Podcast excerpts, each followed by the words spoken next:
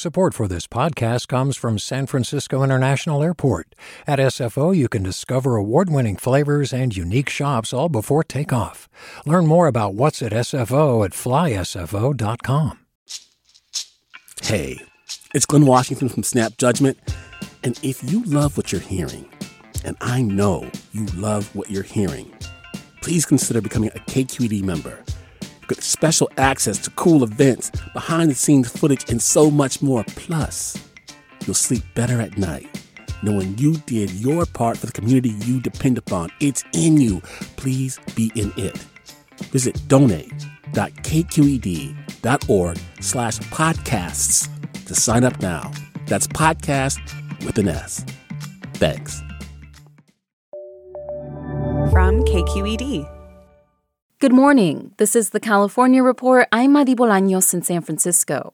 Governor Newsom has declared a state of emergency for California as a heat wave takes hold of the state.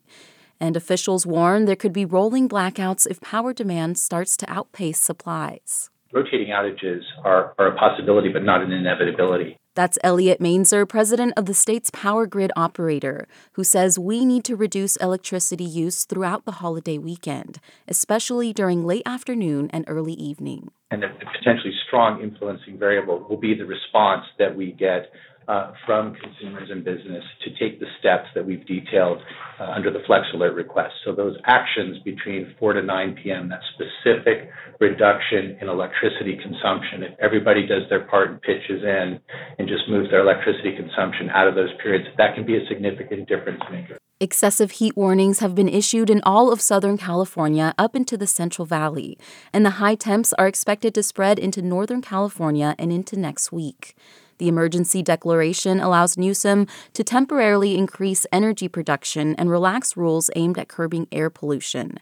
In a news conference yesterday, Newsom was clear climate change is to blame. For years and years and years, and I would put this in global terms, we, all of us, have been trying to outrun Mother Nature.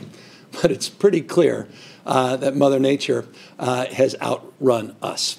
The reality is we're living in an era of extremes extreme heat, extreme drought, and with the flooding that we're experiencing around the globe, just ask folks in Missouri, in Kentucky, or in Pakistan, uh, the extreme floods as a consequence uh, of Mother Nature's fury. Cooling centers are being opened across the state, and officials are encouraging people to seek comfort at public libraries and stores, even if just for a few hours to prevent overheating. The route fire near Castaic in Los Angeles County shut down the 5 freeway and prompted evacuations, burning more than 4,600 acres. Firefighters have also suffered heat related injuries because of the blaze.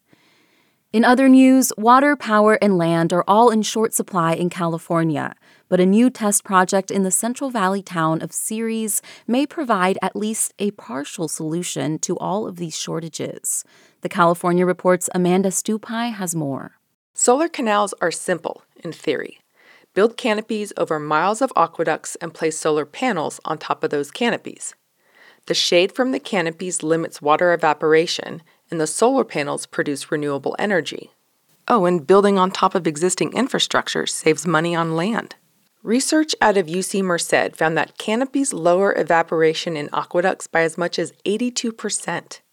That would add up to be about 63 billion gallons of water if all of California's irrigation system was covered. Josh Weimer is with the Turlock Irrigation District. He says the pilot will involve building at two locations one with a canal that's over 110 feet wide. And that's something that the state of California is very interested in. And it's the reason that they are providing the funding for this project because their aqueduct system uh, is very wide. It's a very large system. And so they're very curious to see does this make sense? Is this something that they're able to do? If the test replicates UC Merced's results, solar canals may be popping up all over. Weimer says he's already fielding calls about the project we've had multiple inquiries from across the state, uh, the country, and, and honestly, the world. Had a conversation this morning with people in Romania about this. Researchers hope they'll be able to share results by 2024. For the California Report, I'm Amanda Stupi. 22,000 Kaiser nurses are protesting today, calling for improved safety conditions and increased staffing. They join Kaiser mental health care workers who are nearing their third week on strike. KQED health correspondent Lesley McClurg has more. This morning, nurses are protesting outside 22 Kaiser facilities in Northern California and Los Angeles. Catherine Kennedy is a staff nurse in Roseville. We don't have enough resources in order to care for our patients. She has worked for Kaiser for nearly 41 years. She says staffing shortages have plagued her facility for decades, but the pandemic has made them much worse. There was no time to even stop, debrief, take a breath. Kaiser says they are trying to hire, but face nursing shortages across the country. The collective bargaining agreement between Kaiser and Northern California nurses expires at midnight tonight. For the California Report, I'm Lesley McClurg. More than a week after Governor Newsom vetoed a bill that would provide safe consumption sites for people who use drugs, advocates remain defiant. As we hear from KQED reporter Holly McDede, they used Overdose Awareness Day yesterday to reaffirm their commitment to continue the fight. Ale Del Pinal is the founder of West Oakland Punks with Lunch, one of the state's largest distributors of naloxone, the overdose reversal medication. On the personal level, she's honoring people who've died, but professionally, she's angry. Over 10,000 people died from drug overdoses from October 2020 to September 2021 in California. Newsom vetoed a bill that would have allowed for safe consumption site pilots in San Francisco, Los Angeles, and Oakland. Realistically, it feels like people don't care or like our government doesn't care about people who use drugs. Then, in this year's budget, the legislature did not continue funding for a program that supported work by harm reduction groups in dozens of counties. That funding had helped Punks with Lunch hire staff for the first time. They plan to continue reversing overdoses with or without the government's help. Some of the most remarkable people that we meet are like people who use drugs.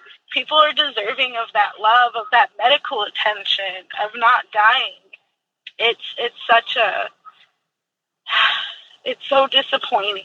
In a statement, a spokesperson for the governor's office said the budget does include support for medication to treat addiction and syringe exchange programs. For the California Report, I'm Holly J. McDede.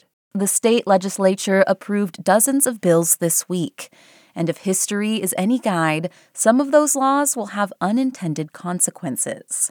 That's the story of a law passed in 2020, which was meant to keep foreclosed homes out of the hands of corporate investors and increase the chance they would be used for affordable housing. But it didn't turn out that way. A KQED investigation found nonprofits were using a loophole in the law to flip homes for profit. Housing reporter Erin Baldassari joins me to talk about what she found. Hi, Erin. Hey, how's it going? Good. Tell me, what was the goal of the original bill? Yeah, so the original bill really came out of Moms for Housing. This was a protest that happened in late 2019. A group of homeless mothers occupied a vacant house in West Oakland. And really, the idea was to protest real estate speculation. The home they occupied had been bought by Wedgewood. This is um, one of California's largest house flippers.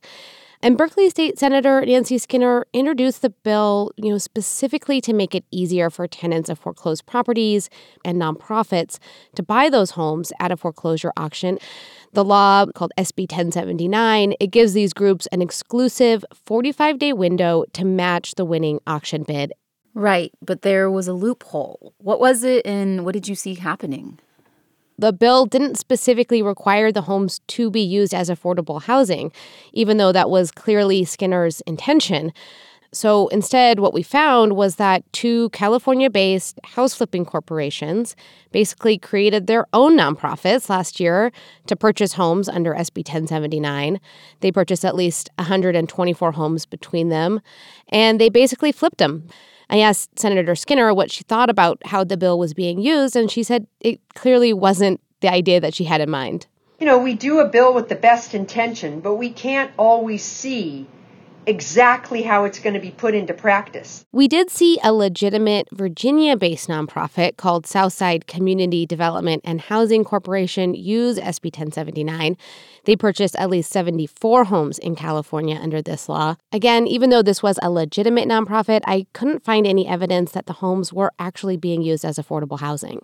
You focused a lot on Southside in your story. What was their reasoning, and why would a group in Virginia want to buy homes in California? Southside grew out of a church in a historically black neighborhood in Richmond that had been disinvested in for decades. In 2015, the federal government created a new program for nonprofits to buy foreclosed homes from HUD. The idea was that nonprofits would sell them to homeowners instead of what was happening previously, which was, you know, a lot of private investors renting them out. And so Southside began doing it.